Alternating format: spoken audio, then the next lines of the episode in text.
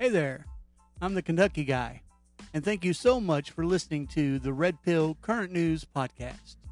Here at the Red Pill Current News Podcast, we strive on bringing you news that you won't find in the fake media every day. We also strive to bring you the truth, not only on politics, but the world news all around, including pop culture and so forth. As for myself, I worked in the private sector for around 25 years in the call center management and health insurance industry. Uh, due to unforeseen circumstances and health issues, I was forced into early retirement last year. Now, a couple years ago, I noticed that something just wasn't sitting right with the way our country was being ran or being politicized as. So I started doing research, a lot of research. And that's why I'm able to now host this podcast. I've been on other shows as well, discussing my views. I'm also on social media. I'm on the Clapper, Rizzle, TikTok, Truth Social, Facebook, and many more. You can find me at the KY Guy, Kentucky Guy, KY Guy, or KY Guy 80. Different ones. Somebody had my name on other platforms, of course. All right. So, yes, and I uh, do want to let you know that we do drop a new episode here every every Wednesday and Saturday. So be sure to uh, hit that follow or subscribe button no matter where you're listening to. We are on all podcast platforms. All right. So I hope you enjoyed today's show. And again, God bless and God bless America.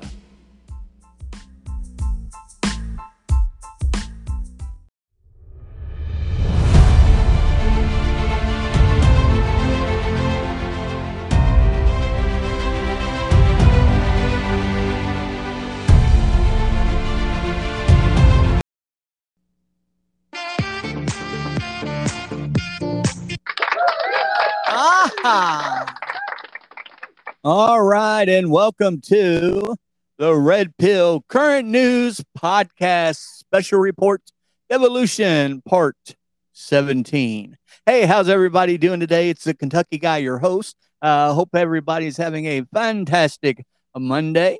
Uh, if this is your first time listening to us, be sure to click follow or subscribe no matter which platform you're listening to us on. We are on Pandora, uh, shoot, man, uh, Amazon Music, Apple uh, Podcast, Google Podcast, uh, Spotify, uh, Podbean. Uh, we're, we're everywhere. So uh, no matter where you're listening to us from, uh, yeah, be sure to hit that subscribe button. All right. Also, uh, we do drop new episodes here every Wednesday and Saturday. Sometimes we're a little late. Sometimes we do extra, like today. Uh, but uh, if you ever want to be a guest on the show, or you ever have any questions or concerns, you can always email us at OL Kentucky spelled out OL Kentucky 99 at yahoo.com. So, yeah, so check that out. Also, for you wrestling fans, oh, yeah, I co host Against the Mat Wrestling Podcast uh, with uh, Donnie Cage. We drop new episodes there every Monday and Friday. It's all about pro wrestling, past, present, and future, superstars and pro uh, uh, and pay per views and promotions. Uh, so be sure to check that out as well.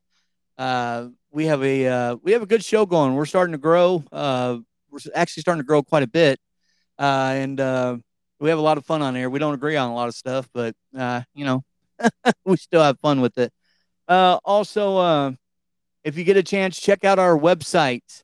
Uh, a lot of changes to the show have been happening the last couple weeks. The website for the Red Pill Current News Podcast is www.political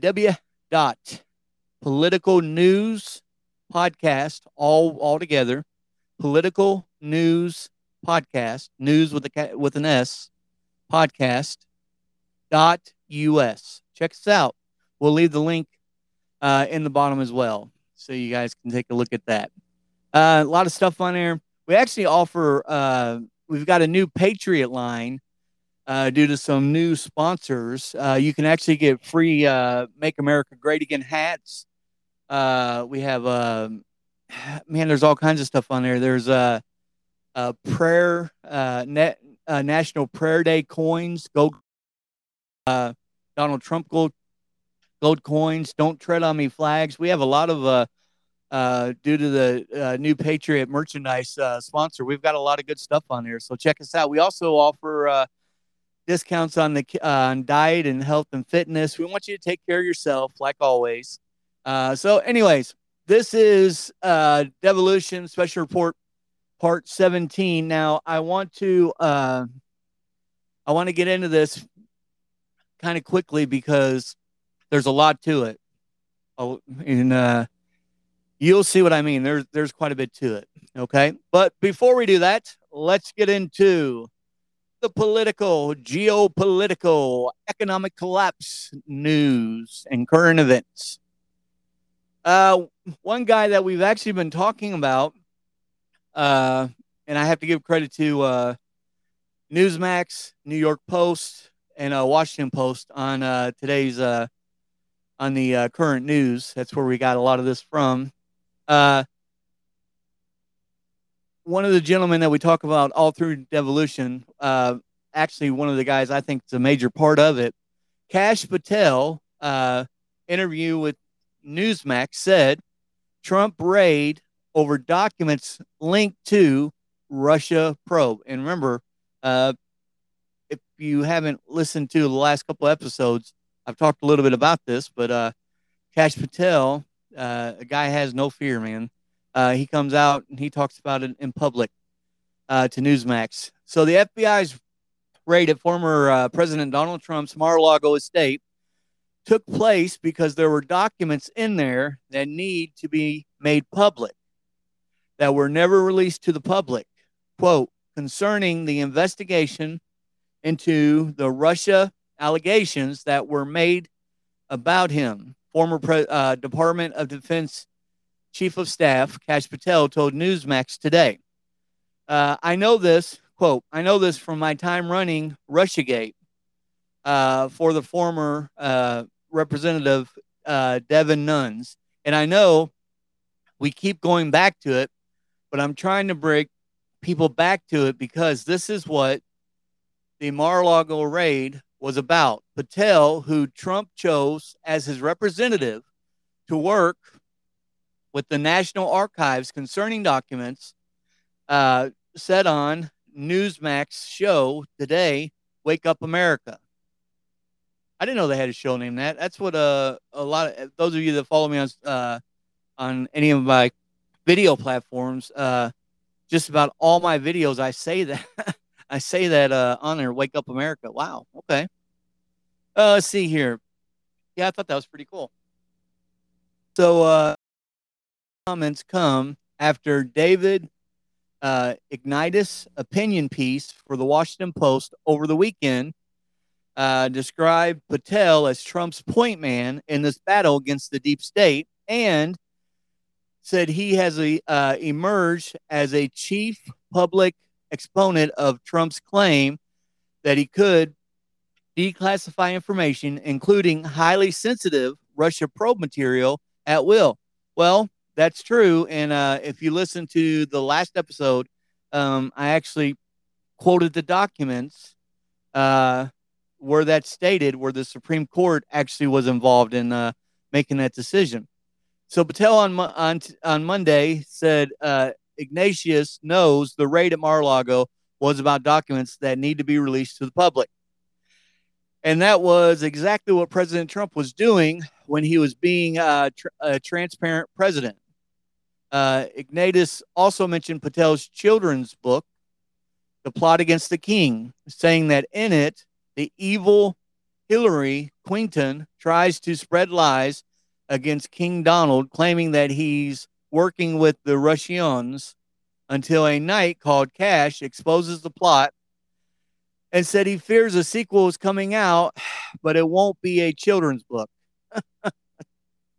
I, I, swear, these guys just do not care what they say about anybody that uh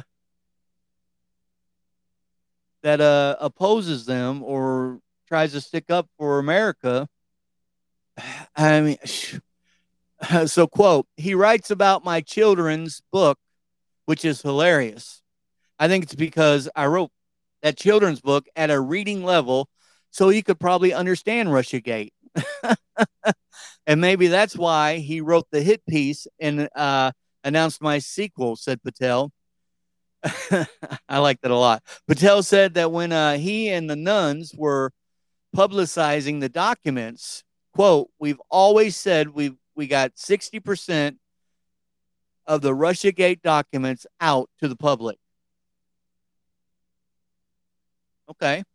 Which we know, uh, and that's why I call it the Russian hoax because uh, had nothing to do with Trump. It did. They spy They spied on him, but the hoax was for four years. They told everybody that he was in uh, collusion uh, with with uh, Vladimir Putin and uh, Russia.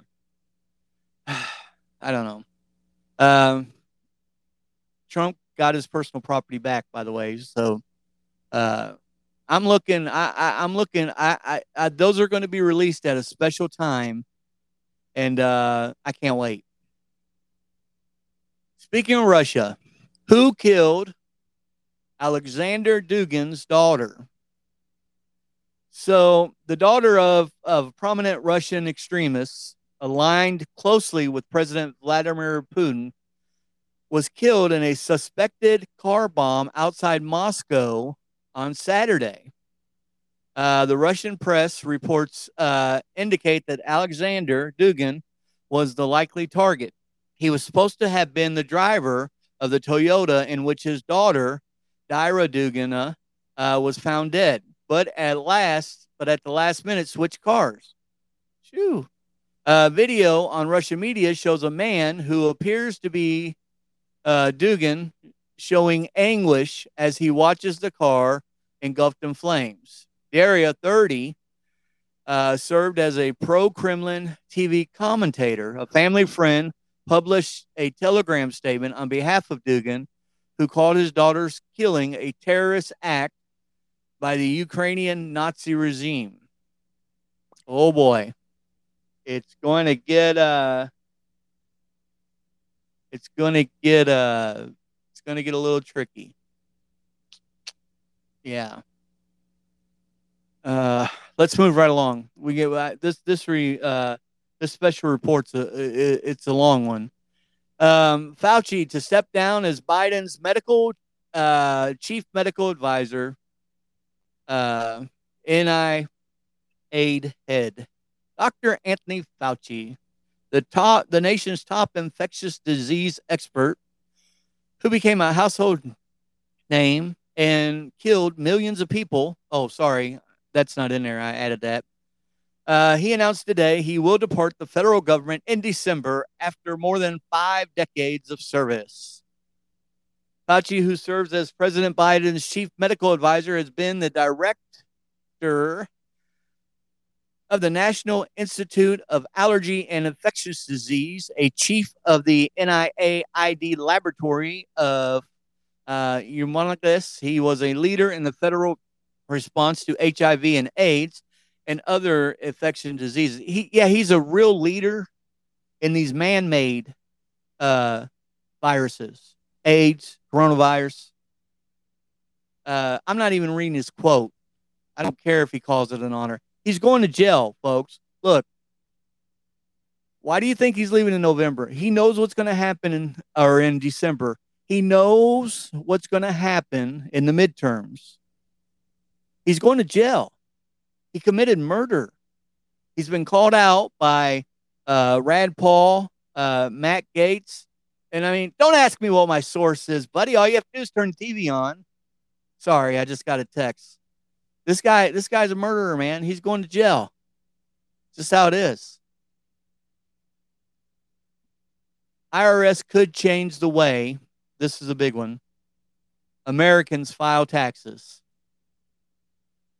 The federal government filing, uh, filling out Americans' tax forms is one possibility. Yeah, that's all we need is more government involvement. That's that's what we need right there. More government involvement. Not less, but more. Please. More. Uh, tax experts say that the new system could take one or two, one of two approaches. Uh, the more conservative option would be the a standardized government version of popular commercial software used by such companies as Intuit, H&R Block, and TaxAct that prompts users to fill out a digital tax return. However, a current IRS program that allows low income Americans uh, to use these products for free has performed poorly, the Hill reported. Although 70% of taxpayers are eligible for the Free File Alliance program, only 3% of them use it. An April report from the U.S. Government Accountability Office found in their investigation. Uh, also, the IRS signed a non compete clause with commercial providers, promising not to make it its own free software tool. Mm-hmm. Uh, the other option is free, is return free filing.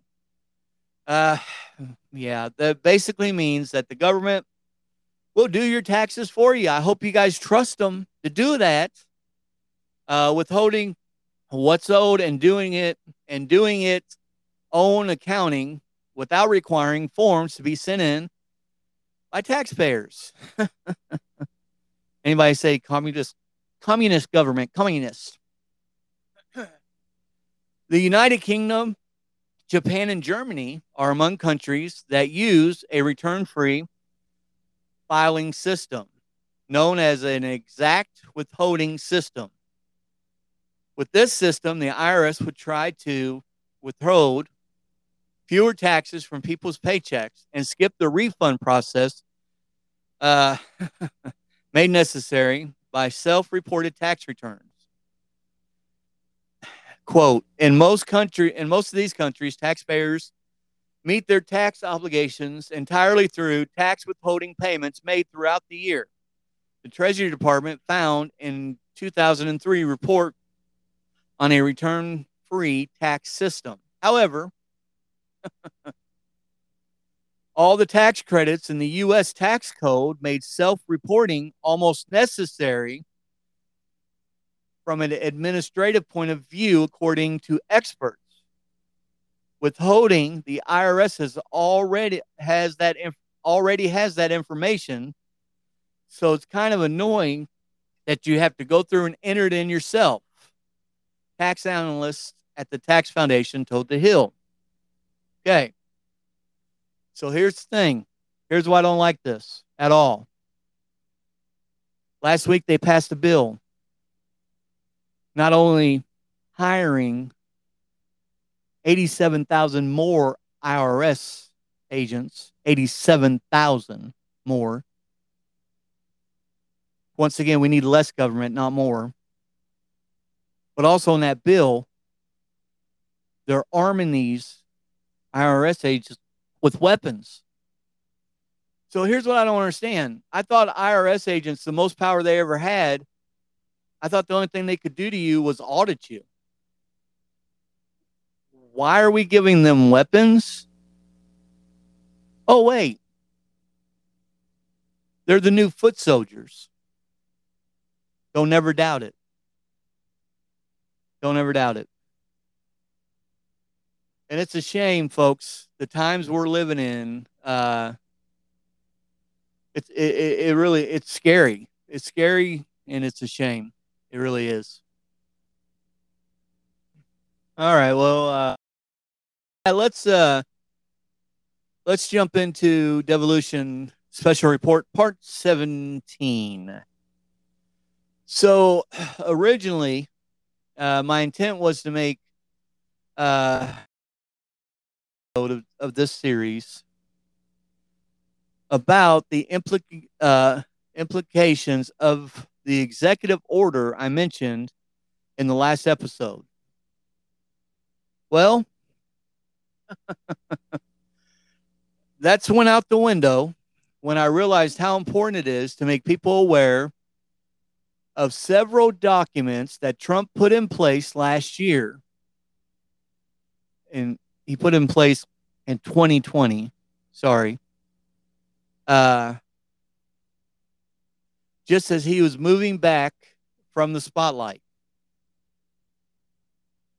These documents have been under our noses for almost a year, and they spell out exactly what devolution looks like under Donald Trump.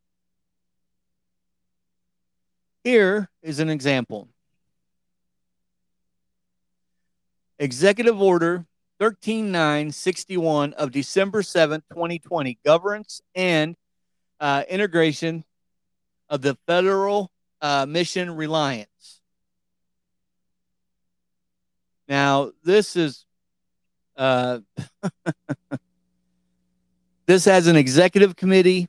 I'm not going to read all this. Um, it has a, a strategy. Uh, the uh, listen who's on this committee though. It's going to be uh, composed of the Secretary of Defense, Secretary of Homeland Security, uh, Director of National Intelligence, the Assistant to President for National Security Affairs, uh, the Assistant to the President and Deputy Chief of Staff for Operations and the Director of Office of Management and Budget. Uh, and I mean, they uh, they advise the president. They establish consensus of members appropriate. Uh, they coordinate the development of uh, energy uh, uh, framework implementation uh, from the date of order with 90 days. Um, man, I mean, so in this uh, executive order, uh, there was an amendment called PPD 40 to designate a new national continuity coordinator. Continuance of government, by the way, coordinator. uh, they are to advise and assist the president in that function, the assistant to the president for national security affairs or his or her uh, designee is designated as the national, the NCC. uh, and I mean, this is a huge executive order that uh, Trump put out I mean, it, it's uh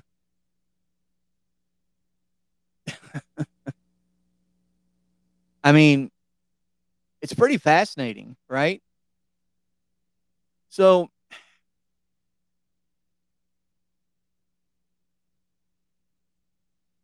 So this next part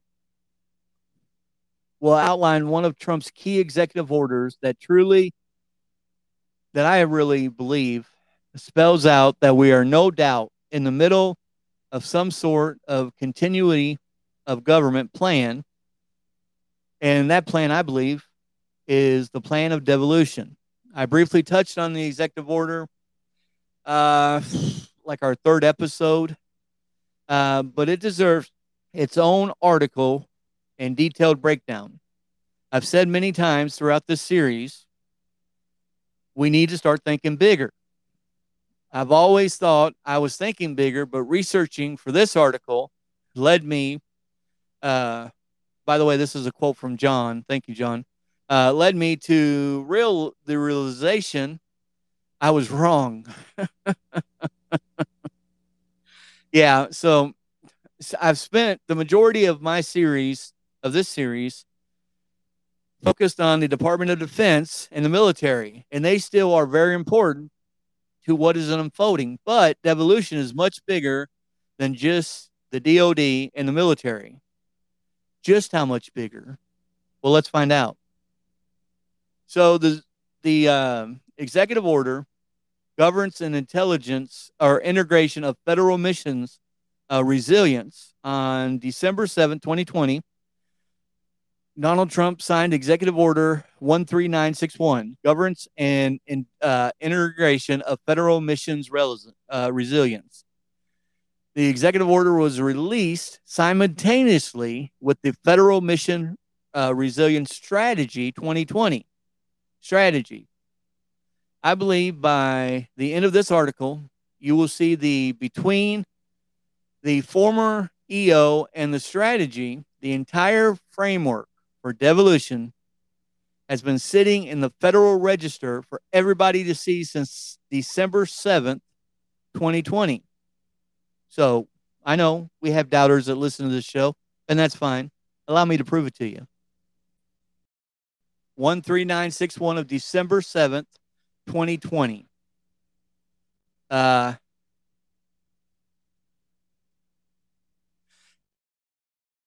there's just going to be a lot of reading in this because uh, uh, there's no way you're going to understand it uh, if I don't give it to you. Uh, let's see here. Governance and integration of federal mission reliance. So, by the authority vested in me as president by the Constitution and the laws of the United States of America, including the National Security Act of 1947. Yeah, I don't need to read. So I'm sorry. yeah, I just dropped off, and I uh, didn't mean. Uh, I don't need to read that. Um, so, by the authority invested in, in me as president by the Constitution and the laws of the United States of America, including the National Security Act of 1947, as amended, I hereby order the following. This executive order begins by telling us under what authority Trump has issued it.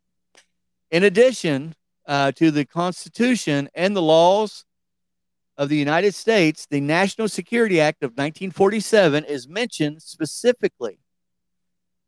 The National Security Act of 1947 is found in Chapter 44 of the United States Code, Title 50, War and National Defense.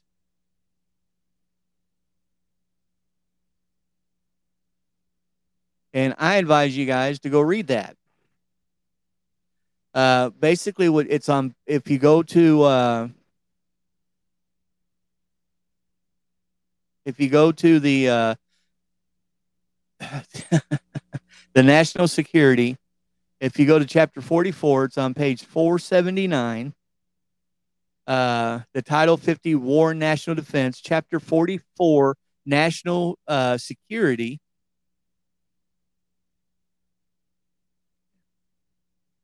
And the short title.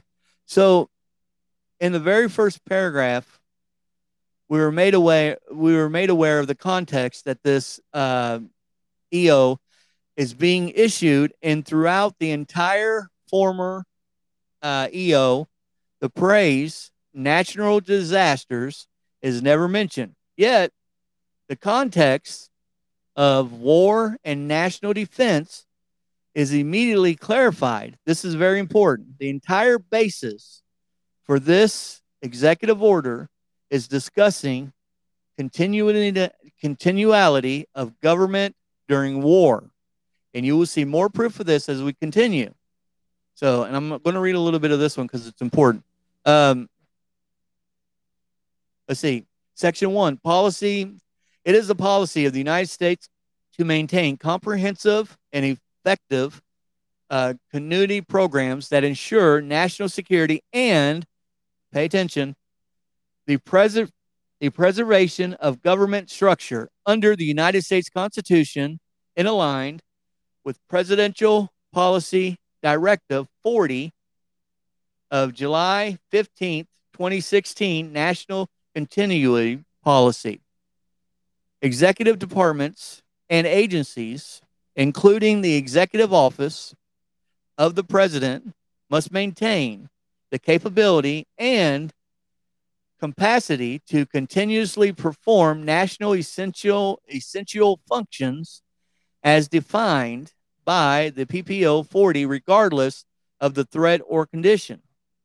And with the understanding that adequate warning may not be available, uh-huh, uh, agency heads must fully uh, uh, integrate preparedness programs, including continually and risk management, into day to day operations to ensure the preservation of the NEFs under all conditions. So, Presidential Policy Directive 40 is a classification classified directive that was issued by Barack Obama. Uh, here's some further background on that. Uh, National Continuity Policy sets forth the policy of the United States to maintain a comprehensive and effective continual capable through continuity of operations, continuity of government, and enduring constitutional government programs, ensuring the preservation of government structure under the United States Constitution, and continuing uh, uh, performance of NEFs under all conditions. Um, so the PPD 40 itself is still classified as such. We have no way of figuring out the full uh, specifics uh, that that document has in it, but we are still able to learn that a few important things about uh, from where the document put forth by FEMA through the Federal Continuity Directive. Uh, 1 and Federal Continuity Directive 2 both were created based on what is now the PPD 40. And once again, you know, do your own research, folks. I mean, this is, uh, you don't have to take my word for any of this. It's all out there. Okay. All right. Let's see here. So, as I mentioned at the beginning, uh, Trump released this executive order in conjunction with the federal mission uh, resilience strategy. I'm going to cover the strategy in detail, uh, probably, probably next episode. We'll get into that. But the whole purpose of the executive order and this uh, strategy is to increase the resilience of executive branch to ensure continuity continue, continuity of operations, continuity of government, and enduring constitutional uh, government. The section indicates a clear goal of moving from a reactive posture to a proactive posture when it comes to continuity of government and maintaining the NEFs. Uh, here's what I find the most interesting is what's required to make such a transition. In order to shift into a proactive posture, you must specific you must specifically know. All right. So, once again, I apologize for the technical uh, or strong at least strongly suspect exactly what might be coming to cause uh, disruption. So let's use a baseball uh, metaphor. All right. So hitting a baseball, it's not easy, especially if the pitcher has multiple different pitches to choose from fastball, curveball, slider. If you don't know what type of pitch is coming your way as a hitter, uh, you are in a reactive posture. You're left guessing. However, if you know your pitches well enough, uh, you can pretty much anticipate exactly which ball might be thrown your way, allowing you to hit way more home runs, right? So the former executive order and the uh, strategy uh, consistently mention trying to get to a proactive posture regarding continuity to me, that means that they already have a pretty clear idea of what the pitch is coming their way. Trump and those planning the devolution operation knew that the political establishment was going to follow through with stealing the election. And as we get further along, you'll see that the former EO and strategy was Trump's direct response. Federal Mission Resilience Executive Committee. Section 3 of the former EO establishes an executive committee. Let's look a little bit closer at who's the member, who are the members of the executive committee, uh, would have been at the time of this executive order. This executive committee would be implementing the, uh, the strategy with a goal of ensuring the continuity of operations, continuity of government, and enduring constitutional government. Um, these are the brains behind devolution. I've mentioned some of them before. And pretty important names. So you got the members of the executive committee, right? Chris Miller, uh, Chad Wolf, who's the Secretary of uh, Homeland Security. We've talked about him a little bit. John Ratcliffe, we've talked about him a lot. Uh, National uh, Director of National Intelligence. Um, let's see, uh, Robert O'Brien. He's the assistant to the president for national security affairs. Uh, assists, let's see, Tony Ornato. He's the assistant to president and deputy chief of staff for operations. Uh, Russell Vought. I know you've heard that name. Uh, he is the director of of uh, management. Yeah, he's director of He's director of the Office of uh, Management. So these guys, uh, it's a pretty pretty important uh, group here, right? Uh, the director of uh, Office and Science and Technology Policy, that's Kevin uh, Dermere.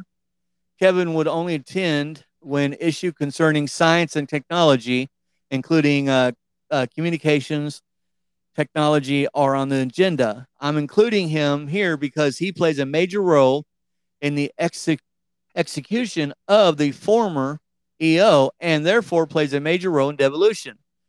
We'll go over that in detail later on. Uh, the executive committee responsibilities. Here, we get to see the former executive committee will actually be doing what they'll be doing. And it's a very uh, it's it's important to understand this. So they're going to coordinate and develop of uh, implementation plans uh, for the strategy and other uh, continuity policies as described in section 4b of this order and shall facilitate execution of the plan and other continually policies. That's big right there. So basically, what that means uh, is that the executive committee would be the group responsible for not only developing a plan of continuity, but also facilitating the execution of the plan of continuity.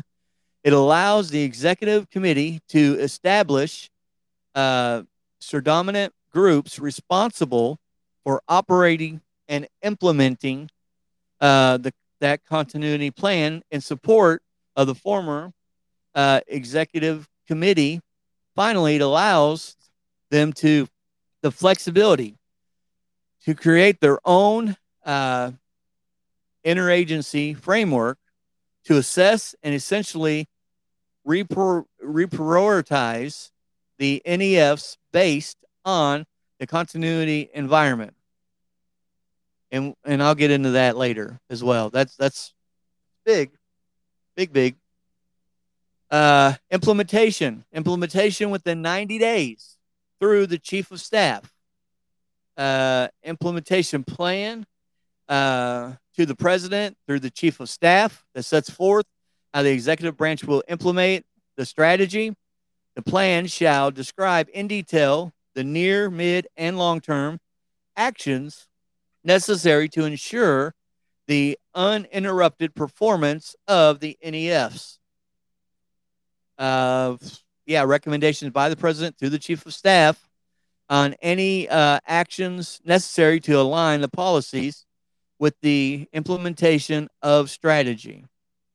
This section is important because it not only uh, does it outline how the continuity plan would be implemented, but it also gives us a look at under the radar yet key player in the devolution process. That key player is Mark Meadows.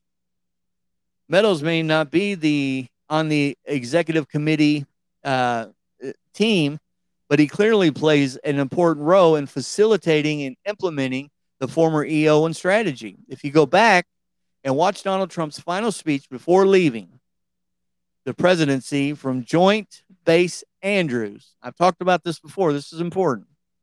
On January 20, 20th, 2021, you'll notice that Meadows was the only member of the former executive committee to see him off on January 20th.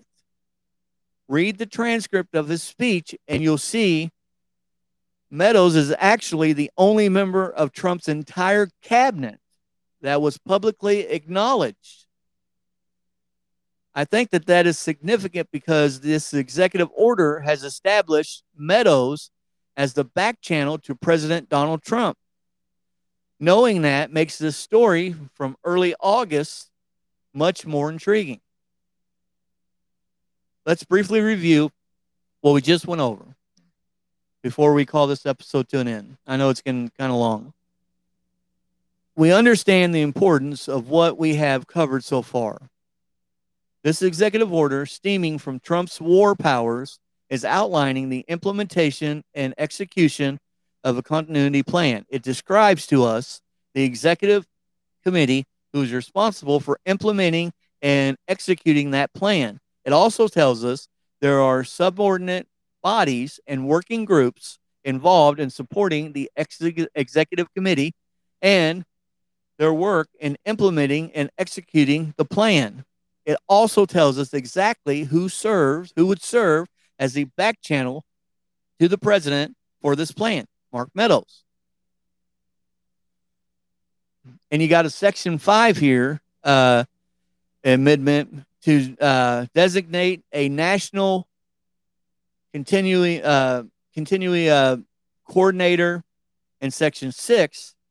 Uh, the second sentence is hereby revised to read as follows: To advise and assist the president in that function that the assistant to the president for national security affairs or his or her uh, designee is designated as the NCC.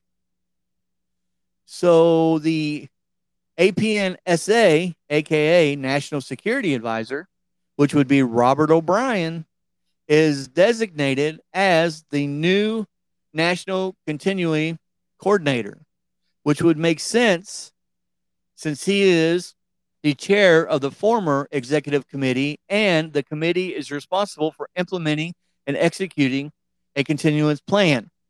But it also states it could be his or her designing.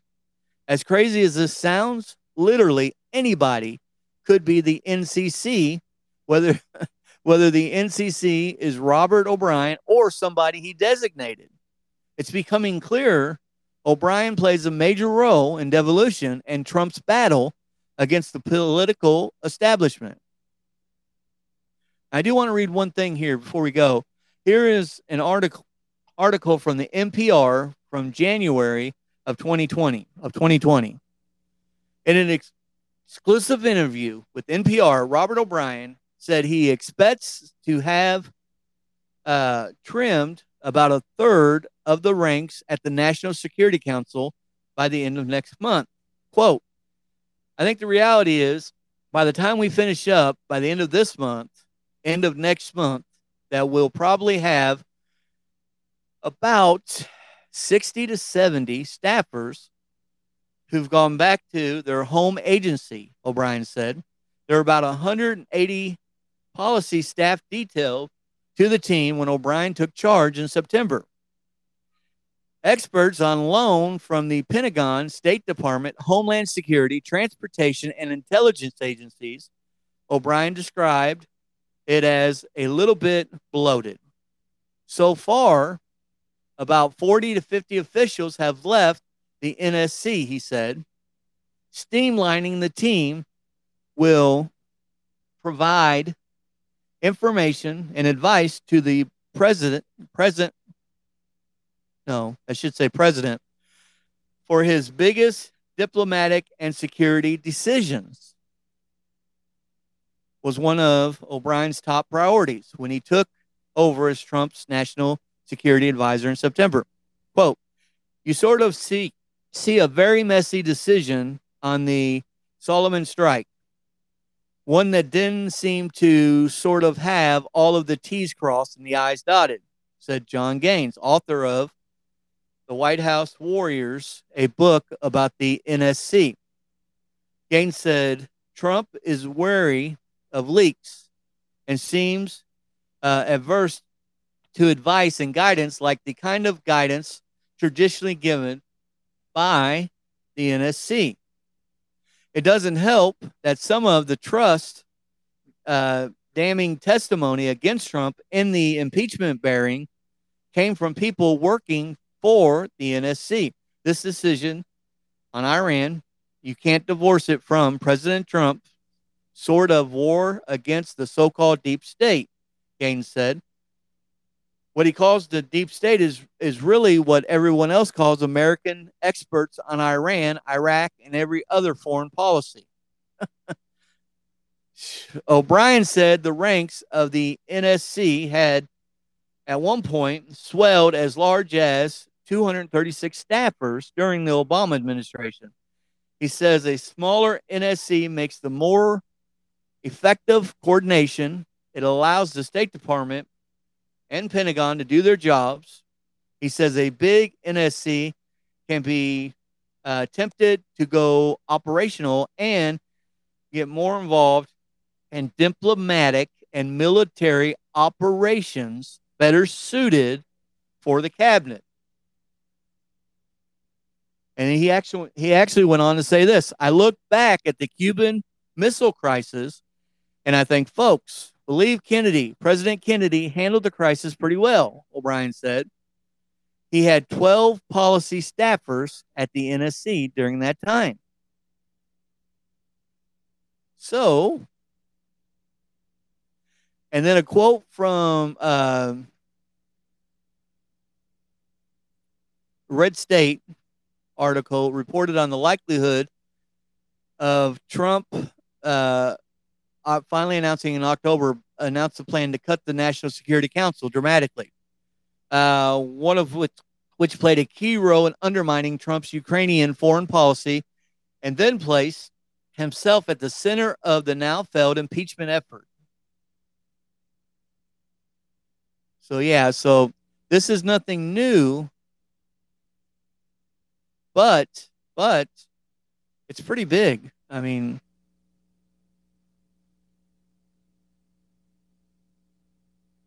And think about the second episode that we had.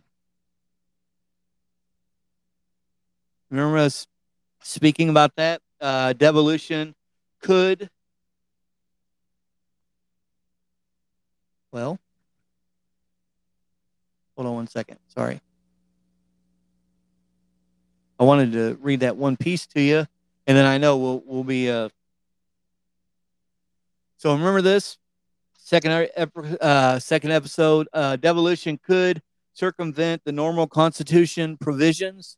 Uh, the article was published on March 18th, 2020, and claims standby orders were issued uh, more than three weeks ago to ready these plans. That means in February of 2020, Trump had ordered the military to review and prepare the uh, continuity of government plans. I think the timeline of this is essential Interesting, isn't it? At around the same time as the military was preparing plans for the continuing of government, Trump and the head of the NSC were in the process of streamlining the team at the NSC by removing those that the NPR and mockingly uh, characterized as the deep state gaslight. Gaslight that much? I mean, So, in order for devolution to work effectively, having the right people in place is is a necessity, as it uh, is making an effort to minimize the chance of any leaks or resistance. As the plan is set in motion, there were clearly necessary steps being taken to remove known leakers and those likely to interfere and we're going to touch on the NSC again later on because they actually play an important role in the creation of the executive order and strategy. All right, folks. That's about all the time we do have for today. Thank you guys so much for listening. Uh, you've been listening to the Red Pill Current News Podcast, Special Report, Devolution number 17. Talk to you soon. Have a wonderful rest of your day. As always, God bless and God bless America. Thank you.